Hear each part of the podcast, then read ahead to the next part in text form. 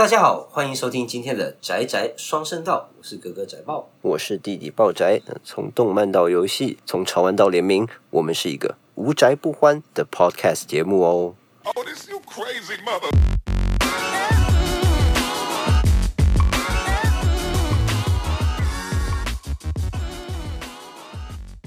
Yo man, What's not up？much。最近真的是大家都在疯奥运，对对啊。虽然我是一个跟奥运比较无缘的人，就我也不太喜欢运动，我也不太喜欢看运动，所以就我不是体育性对，男子，没错，不是体育性男子，对啊。可是这一次的东京奥运呢，这是也是我人生第一次，对，很酷。然后这也是我人生第一次看开幕式，因为从因为这次奥运呢，因为主办国是日本嘛，东京奥运，所以从其实从二零一六年上次的那个里约奥运闭幕式啊，就有他们当时的这个首相安倍晋三就出来演示了一段，对，没错，叫做《东京八分钟》的影片。那里对面呢就有超级超级超级多二次元这种 A C G 的元素。对，其实我也是从那时候就开始还蛮期，待的。没错就很想他说哇，那光是一个上一个奥运的闭幕式都弄一个这么精彩的东西，那他们的开幕式不晓得会结合多少的 A C G 的元素，这样，所以我就很期待。那，你记不记得以前我们就是每到奥运的时候总是会跟风，因为到处反正电视到处都在放，就是就跟世界杯足球一样啊就是对对，大家都总是要跟风看一下，对，一日粉丝，没错。可是这次是我开始就是就从开幕就开始看对啊，，没错，然后就觉得超级因为可是其实我觉得他的这个开幕式啊，比其实比我预期中的动漫元素要少。它当然也不是说不好看的，就是又有那个超级变变变的那个表演，我觉得其实好看是好看，可是如果说从一个宅宅立场来说的话，我会希望看到更多的动漫元素。那其实呢，它原来哦，其实这个奥运它原来是会有更多的二次元的元素，对，比如说宫本茂啊，所以当这个闭幕式啊它结束的时候的隔天。日本的周刊文春就是一个很有名的是杂志嘛，反正是一个出版物，就是在在开幕式结束之后就就爆料，就是因为这一次的东京奥运，它其实它的高层换了很多人，就有些丑闻啊，有些是就很多黑暗面，对对对，就有些讲话不得体啊，然后被换掉，所以所以他其实是整个负责人被换了很多次哦，再加上这个疫情的不确定，那原本呢，其实。在开幕式的计划呢，是由一个日本的知名的编舞师叫 Mimiko，他来负责这整个舞蹈的编排，这样。然后呢，在他提交的计划书，这个周刊文春爆料啊，在这个 Mimiko 提出的开幕式的计划当中啊，其实本来呢，他的开幕式一开始是要由阿基拉，就是大有克洋老师骑红色摩托车骑红色摩托车进场，然后为开幕式揭开序幕，这个就超酷的、啊，因为啊，其实阿基拉呢，就是我很期待，对啊，就看阿基拉摩哎托车，damn，为什么这个，That's like the coolest fucking shit you can Yeah，ever see，没错，That's so cool。像在阿基拉这部作品里面，其实当年你看他阿基拉是二三三十年前的作品，而当时他就在这部电影里面就有出现二零二零东京奥运的、这它是一个预言对对对对对对对，大家就说哇塞，就是神谕啊，对神域，对，增添一幅一点神话色彩这样。然后不只是阿基拉的摩托车，其实像我们刚刚讲到那个超级变变变那个环节啊，哦，那个那个环节超精彩现在，很酷啊，是是由基本新业的两个搞笑艺人来负责的。可是本来好像就是会有其他更多的元素在里面嘛。对，就是那个周刊文春的爆料没有讲到，本来那个那那个阶段呢是会有一个超巨大的马里欧投影，然后不停的换穿各种比赛的服装，然后去演绎，就是各种不同的比赛运动的项目没错没错没错。对啊，所以其实它原来的话，其实会有更多的动漫元素，尤其是阿基拉的摩托车那段。如果真的像那个计划里面一样，是有阿基拉摩托车来开场的话，是直接高潮，立刻高潮。就是，可是当一开始就是你看到这个报道的时候啊，嗯你还会觉得其实就是 miss 掉这个东西，你看完之后不会有太深刻的感觉。可是当你后来开始具体越想越懊恼回想一下，如果 对可以，如果可以有阿基拉的摩托车，然后大型的超级马里奥的投影，你想这是一个何等经典的一个画面呐、然后想啊，you could have created a legend, man，就是这个叫做呢，就我把它的的 definition，我把它定义叫做。身为宅宅真好 moment，然后就是常常有时候我看到一部很好看的漫画，或者是一个 一个很一个 S 级的动画的时候，就是某一些某或者买到一个很赞的玩具的时候，我都会有那个看身为宅宅真是太好了的那种感觉。如果在如你们这些根本不懂这个快对，如果你没有看到阿可怜人。基拉的话，或者你对他没有感觉的话，你看到这个进场就觉得就哦不错哦。可是对我们来说就是啊，就一辈子烙印在脑海里面，就要这样。跪了，要跪着看没错的。妈妈问我为什么跪在电视机前面看。对啊，，没错，所以这个就其实还蛮遗憾的。但是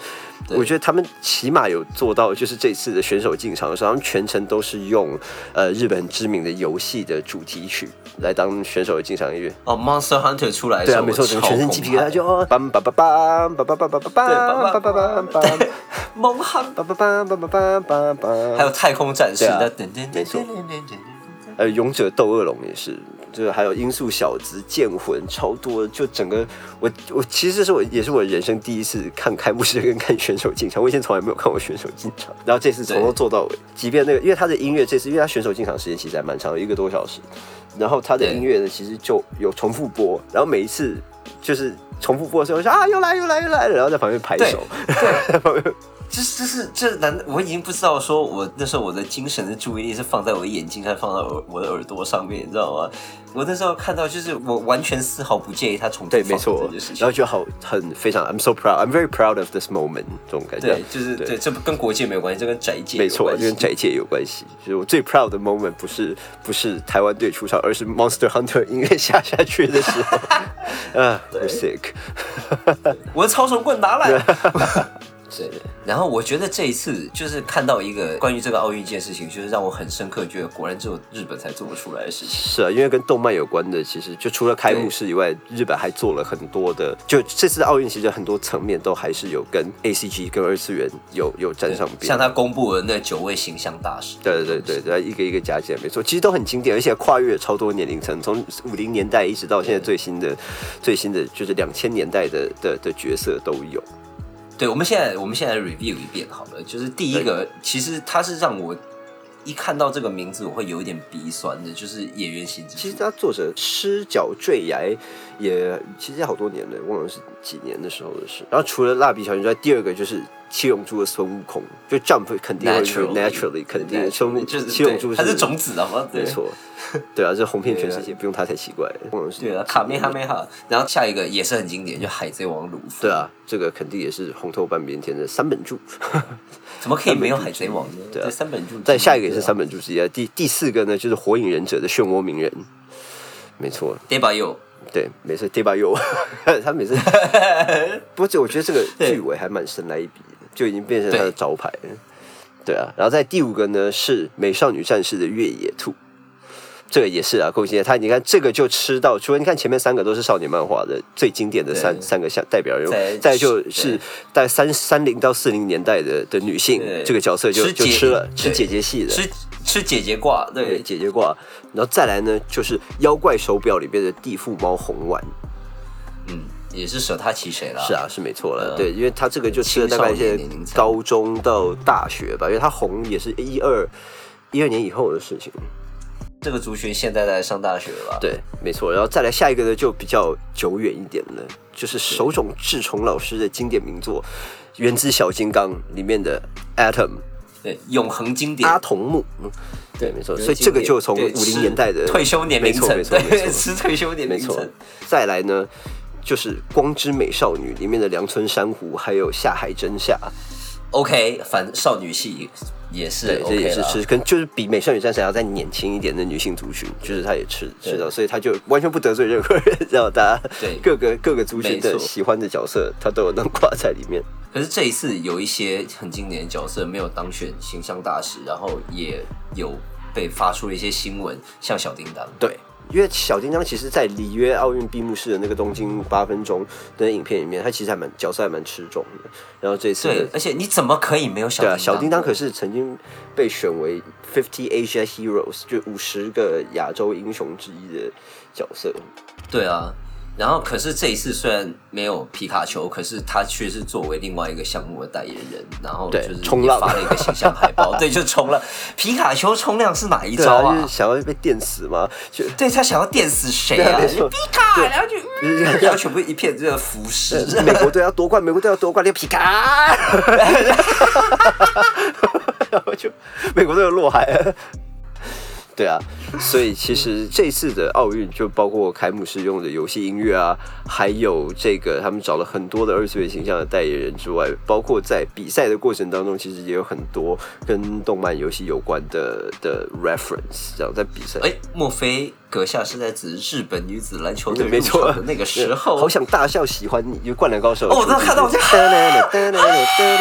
没对，哇靠，我真快疯了，那时候然后再来看到的排球，就理所当然就是没错，就是 High Q 排球排球少女 High Q 的主题曲，舍他其谁？与其对，它是一部非常经典、很棒的作品。可是讲难听一点，就是除了他，好像也没有别人。然后排球，你还想到哪？可是你看前面两个就是就还蛮切题，因为第三个就很奇怪，就是在柔道男子柔道金牌战，就是杨永伟跟日本的这个选手比的时候，他就播出的是川井宪次老师攻壳机动队的傀儡摇。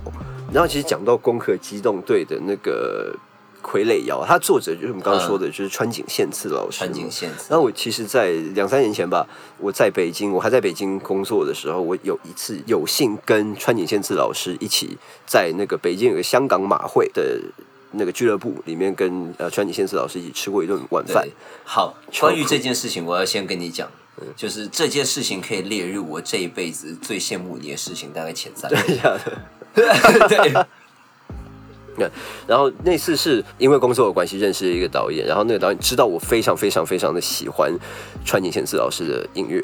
然后呢，他就打电话给我，就问我在在哪里，我就说啊，我刚下班准备要回去，他就说，哎，你现在来香港马会这边吧，然后我就说 OK 好，我就过去，然后路上的时候，导演就说，啊忘了跟你说，就是在跟川井宪次吃饭，我看到川井宪次，我那时候脑袋就被雷劈，就轰一片空白，在家在家在家在家的，然后开始心跳就一直加快，我说 Holy shit，God damn，嗯。然后我就稍微拍了两巴掌，就啪啪两下，说 OK，I'm、not dreaming。然后我就赶快开始复习，上 Wikipedia 开始复习他的履历，你知道他的作品，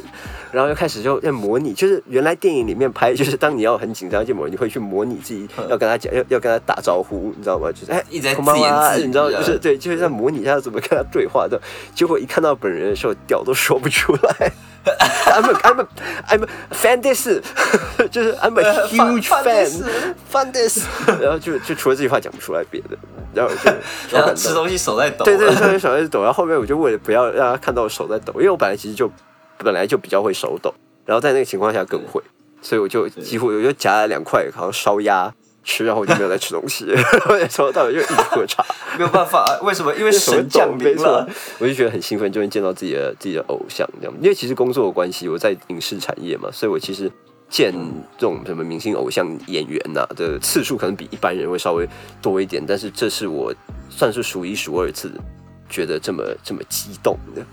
哎，我记得之前你还有跟我讲过，你有见过有一件现在很艳上的一个人。哦，吴亦凡有啊，那刚去北京的时候呢，就有幸跟周星驰老师的团队一起工作，这样。那个时候他们在拍那个《西游伏妖》，那吴亦凡就是主演之一。现在真的是此一时彼一时啊，他现在已经变成大碗捞饭了，因为吃大碗捞饭。Anyways，Anyways，就有点敏感，就而且不要嘲笑别人的失败跟别人的痛苦。对没错，所以对，然后我那时候其实另外一个让我很激动是在弓箭项目的时候，啊啊啊，对对对对对。他放那个又切题对了，红莲的公诗虽然是晋级的巨人的主题曲，就是，但是起码他的歌名里面有公史，这个这个对，可是他放《鬼灭之刃》的红莲华的时候，我觉得虽然没有很切题，可是因为他是红莲华，我不是，我就觉得他好像好像应该可不是，可能是在玩文字接龙，你知道吗？就红莲的公史，然后前面是公使有关联，再来就算了，跟前一首有关系，红莲华也都有红莲，That's fine，对然后就已经失去了弓箭，就那弓箭呢？那弓箭呢？对啊，还有什么啊？还有游泳的时候啊，有 free。男子游泳男子游泳部对他的 OST 没错。然后最后一个呢是体操的时候，这个也是跟项目没有什么关系，就是从彻头彻尾跟歌名也没什么关系，就是居然用《东京万复仇者》的 OP 可是体操的作品也不是没有，也被也有被动画化。我那时候就有啊有觉得啊有啊，为什么会放《东京复仇者》的？可能因为他现在就正当红吧，我觉得。对，啊毕竟是漫画、动画、电影、真人电影都三期的作品。东京东万复仇者居然其实虽然不是出乎意料之外啊，就是他的人作品真的超级高人气，然后居然是尤其在东南亚，他的人气非常的高，没错。就是暴走族在东南亚国家竟然还是一个 thing，你知道吗？对，可是我现在也觉得暴走族是一个很酷的东西。从以前看《湘南纯爱组》开始，就觉得说哇，暴走族超酷的，暴走天使。讲到东京万复仇者，你知道 Animeco 要推出十月二十六号要发售那个东万特工服造型的家居服，对我买了，你买了家居服，你穿那要干嘛？是那个特工服，就是长长大褂。没有？他只有那个初代总长，东京万会初代总长佐野万次郎是长挂。哦。然后我就想说，不行，做人要低调一点，然后再来长挂，我大概实力也没有到那边。是吗？对，我就他有出那个短褂的外套，就是上面后背后绣嗯东京万汇，然后肩膀在手臂这边写初代副总长，然后右边另外一边写龙公司间，我买了干，九千九日这个元，大概两千五，肯定是不能穿出去的啊。哎，干！我跟你讲，因为我还拜托我在日本的好朋友帮我收，然后让他请他寄过来。他第一个问题就问我你认真，然后第二个，然后第二个问题就问我说你真的有种穿出去便利商店买养乐多吗？我心里第一个问题是为什么是养乐多，第二个是为什么不敢？是啊，我觉得你你的齿力确实没有问题了。哎，这个多帅！你觉得穿着一个东京万汇的外套在后面显哇帅爆，而且家居服哎，冬天十一月刚好。是也是，你是还只穿到便利商店去而已，所以我觉得尺力什么还好。就是如果说，反正我就很喜欢这个文化嘛，所以其实也不会很羞耻。但是呢，在比赛的时候啊。有一个选手，希腊的一个跳远金牌选手，你有看到新闻吗？要谁看到？对啊，我看米利提叫做米利提亚德斯，他居然在比完之后摆了一个鲁夫二档的姿势，然后就大家都一开始可能想，好吧，你可他可能因为希腊我们不熟，所以可能只是他个人的 ritual 或者是什么的，所以他比完之后呢，这个记者就问他说：“你刚摆这个姿势是什么？”是二档选手说这个叫做二档，是一个 鲁夫的技，是一个叫鲁夫的角色的技能。其实我那时候听到的时候，我很感动，对啊，超因为感动的他啊、真真实实的表现了我宅动漫我骄傲无国界这件事情。对我宅我骄傲，动漫无国界。对啊，其实不只是希腊的这个选手耍了一个二档哦，美国的有一个、啊呃直铅球的选手，他叫 Peyton Otterdale。他出场的时候，他还摆出《海贼王》里面佛朗基的标准姿势，对，然后就喊了一声“斯巴”，然后那真的是。还有另外一句跟我们台湾比较有关系的，就是在台湾男子团体射箭的时候啊，FGO 吗？对，就是那个日本媒体就捕捉到台湾的男子团，好像每次射箭完之后都会叫 Stella，因为 Stella 呢，其实就是在 FGO Fate Grand Order 这个游戏呢里面有一些阿拉奇的这个角色呢，他就是 Archer，就是弓手，他在射箭的时候呢会叫这个 Stella，对 Stella 就用这一招。然后呢，日本的推特就就哇，就是这样 Stella，Stella Stella，就搞半天人家台湾卡拉的西多斯对，没错。结果呢，搞半天人家是在说碎啦。我跟你讲，要是我就 Let it be，你知道吗？我就 Let it be，对我就说 Stella，对保留这个美丽的误会，这样。对，保留这个，对，这就是一个美丽的舞。对啊，而且尤其是在那个台湾的射箭的团队里面，也有成员其实也是非常喜欢 FGO 这个作品的。然后他对对对，然后还有一个选手是他在自己的 Instagram 被粉丝问他说：“你射箭的时候会不会说那个就是魏公侍郎射箭的那一句，就是 I am the bone of my sword。”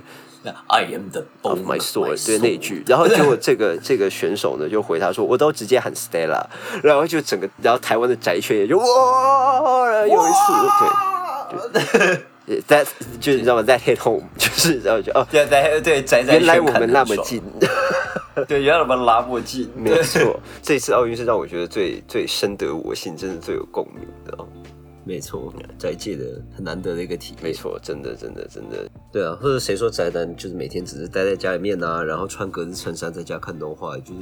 也也是有奥运运动选手是，其实这这最主要，其实让我们可以体会到一件，就是宅宅这件事情真的是已经开始无国界了。你知道，不管你是什么公司的老板也好啊，你是你是奥运选手也好啊，或者是你就是一个标准印象里面的宅宅，嗯嗯，其实也是多亏网络发达的时代啊，就是你现在看到那位美国选手摆佛朗基的姿势之后，已经不会觉得他怎么会知道，，对，就觉得啊哎呦，你你也是哦。哎对你很懂哦对对以前确实是有时候，哎、美国人居然也知道这个好屌哦，可是现在已经拜网络所赐，然后就是大家都可以享受二次元的世界美好那种。所以从赛场内啊到赛场外到正式的仪式到官方合作，其实就非常非常浓厚的二次元对，味可惜没有高尔夫，因为如果有一个高尔夫选手在打球，是喊叉烧面，啊！哦，我该疯掉吧，我在会疯掉，叉烧面，叉烧面，年龄的，看叉烧面，叉烧面有点有点碎了，这个对，叉烧面，大概很多人听不懂为什么是叉烧面。要不要说明一下？好，在这边也给大家科普一下，叉烧面是什么呢？叉烧面其实是千叶彻弥老师一个非常资深日本漫画家，就是画《小拳王》跟《好小子》的作者，他的一个作品是有关高尔夫的漫画。然后那个角色呢，他在每一次挥杆的时候，他都会为了掌握节奏而说叉烧面，哦这就是他出杆的 rhythm，嗯，它是节奏 rhythm tempo，记得之前有一个常常会说有一个叫预备动作这件事情，比如说你要出拳的时候，或者是你要做美食的服竞技时候务有讲，有很详细对，的讲。每次会有预备动作，这个是提升你的专注力，所以很多其实很多运动选手都会做这件事情，这是他的一个仪式感，就是其实他这就是一个加强他自己仪式感跟专注力。像巨石强森就会在每一组健身的时候讲 focus 这个字，然后你看，尤其这一次动漫元素充斥在这个各个角落里面哦。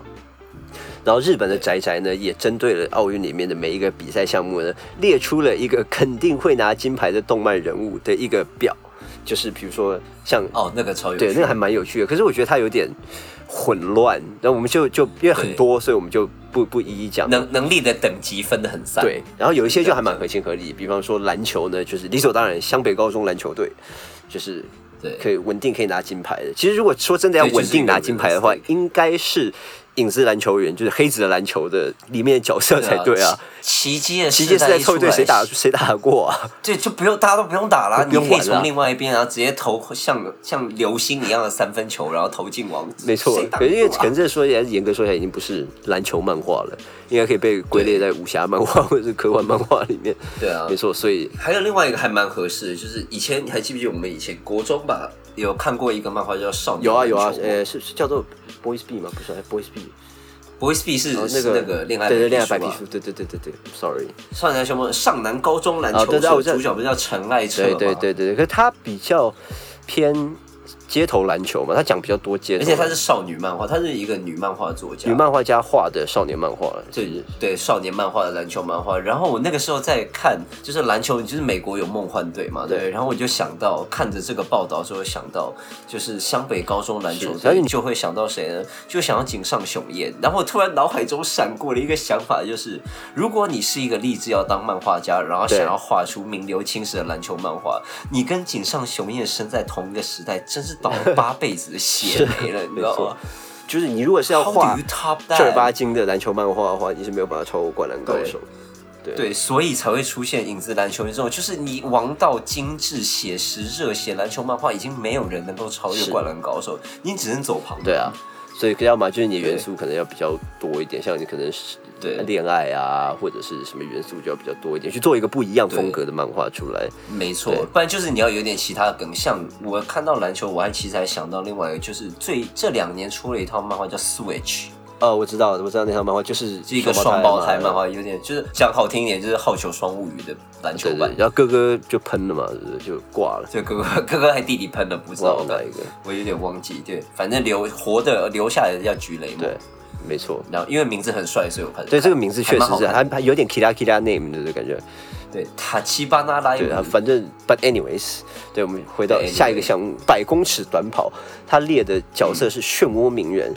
是啦，他是很会跑，没有错啦。就人气上来说的是话，，但是如果你要，你知道吗？就你一定要把忍者搬出来，那你倒不用，应该是他爸就是啊，你要么就用他爸，要么就是用一拳超人里面的闪光的 Flash。闪光的 Flash。Flash，对，就是那个忍者或者是音速的 Sonic，对对 对啊索尼克。被那个奇遇叫做关节的 Panic。如果是写实一点的话，其实我很喜欢一个运动漫画叫做奈绪子。它是哦一个，它也是很久以前的漫画了。然后它里面就有讲一个主男主角叫伊崎雄介啊，他是一个跑步界的天才。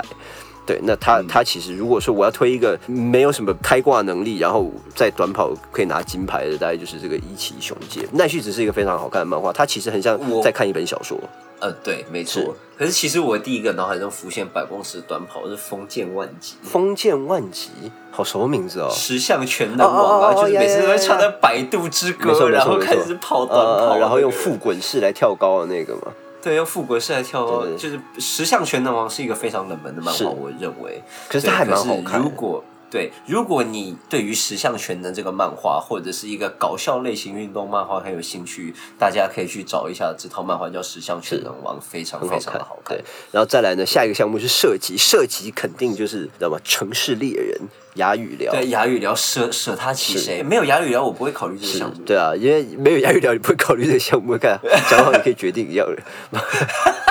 那但是却是人家哑语聊百发百中神枪手，然后所以网友推举的也是哑语聊。但其实还有一个动漫界很出名的神枪手，就是 Nobita，就是大雄。大雄大雄其实也是大家都忘记了他在第二篇大长篇里面表现出来的那个作品里面是宇宙开拓史吧？他跟最后那个坏人就是宇宙著名的杀手对峙，然后居然对大雄赢了。对，而我第一个想到的是黑猫，哦，黑猫确实，黑猫那也算超能漫画吧？那也算是超能是啊。漫画，有点对。然后下一个是，可是有一个运动是让我觉得有点稍微，我我很爱那个角色，可是他有点离题了。是，就是他剑戟，他推出来是绯村剑心，嗯，神剑闯江湖，对，你要千人斩拔刀斋 OK，可是剑戟是 fencing，对啊，是西洋剑，剑道，不一样，对，不是剑道，对，所以应该要怎么样也应该用谁、《啊？刀剑神域》里面的阿斯纳，呃，闪光阿三对他是用戳的他剑就是一个西洋剑，他就用戳，他就用戳，戳的，那起码你切题嘛，对不对？你起码用戳的，不是用砍。对，而且武器相似，对不对？妹够正没错，对 IP 够红，对啊，所以好吧，那但也没有办法。然后再来的射箭项目，网友推举的是《死神》里面的灭却师石田羽龙，确实他也是射的很准，然后他也是呀 it's a reasonable choice。然后死神在世界各国其实也很红，够红可是如果够红的话，就是 Fate 系列也很红啊，像我们刚刚说的 Stella 的阿达西。FGO 的，嗯或者是 Fate Stay Night 里面的 Archer 魏公侍郎卫公侍郎，对啊，也是 I am the bone of my sword。I am the my soul。对啊，没错，所以就是我觉得这两个也都会是一个很酷的 choice。再来下一个就有点不太合理，你知道吗？网友推你说游游泳对对，游泳居然就是鲁夫，人家游泳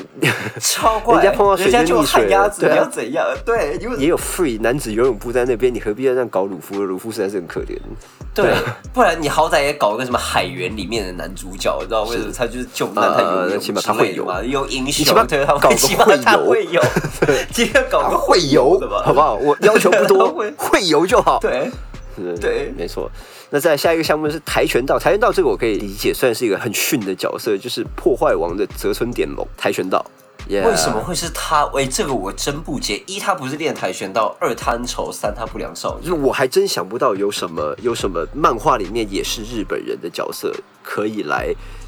漫个项目画没有，可是对，比如说像呃《铁真岛火爆浪子》里面就有人用跆拳道，可是金氏兄弟嘛，双胞胎这这部不然铁拳的花郎嘛对铁拳换了也，他们都是韩国人啊，所以他们也是会帮韩国人出赛。nationality 对对啊，wise, 是国籍问题啊。对啊，不然你说真岛火爆浪子，知道漫画的真岛绫其实去比也可以，你知道吗？或者是刃牙、范马刃牙去打也范马刃牙，嗯，已经已经就他什么都可以啊幻系了的，但什么都可以，就谁打得赢范马刃牙？你告诉我谁打得赢范马刃？是啊，，对啊，不可能嘛。然后他举重派孙悟空，我觉得这个的问题就是，其实你除了射击系做什么？叫孙悟空都可以、对，没错，。你叫什么都是你要跑步，要要游泳，要比赛飞机，孙悟空都可以，他也能飞。幻想系的话，其实像欧鲁麦特这种也都可以啊，就举重嘛，欧鲁麦特一个小手举起来，奇遇一拳超人奇遇。其实你只要找五个人：孙悟空、欧鲁麦特、奇遇、鸣人，然后再加黑崎一护，你可以去比所有的项目，而且绝对不会输。没错，对啊。然后我们最后再介绍一个网友推的运动，就是排球。排球就像我们刚刚讲的，理所当然就是物业高中排球社。排 Q，对没错对啊，乌野高中双人组隐山飞熊，二传手的二传王子手王子。所以排球的话，就理所当然是排球少年了。这网友推的也也没错，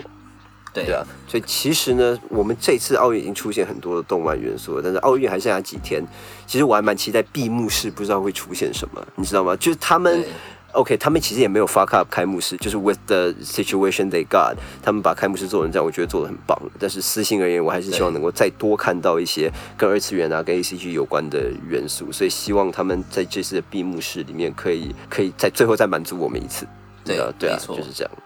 好，好，在节目最后的本周宅音乐哦，像我们刚讲到，在柔道开赛的时候，热血那一刻是听到傀儡摇的这首歌。然后，那这次呢，在本周宅音乐呢，我们也要介绍就当初呃《攻壳机动队》电影版，就是 Scarlett Johansson 演的电影版里面呢，他特地请到了 DJ Steve Aoki、remix 了这首傀儡摇。对。对，电音版的傀儡啊摇，那个时候他电影版出来的时候，其实我就有听，我就听过这个版本，我觉得还蛮好听的。虽然我我更喜欢原版，就是川井宪次老师的原版的就是经典，so classic。但是我觉得 Steve Aoki 他的 style，就是听起来也是也是对，毕竟也是出了名的电音天才，有感的，没错。对，很有感，所以请各位慢慢享受，宅宅双声道，我们下次再见啦，拜拜，拜拜。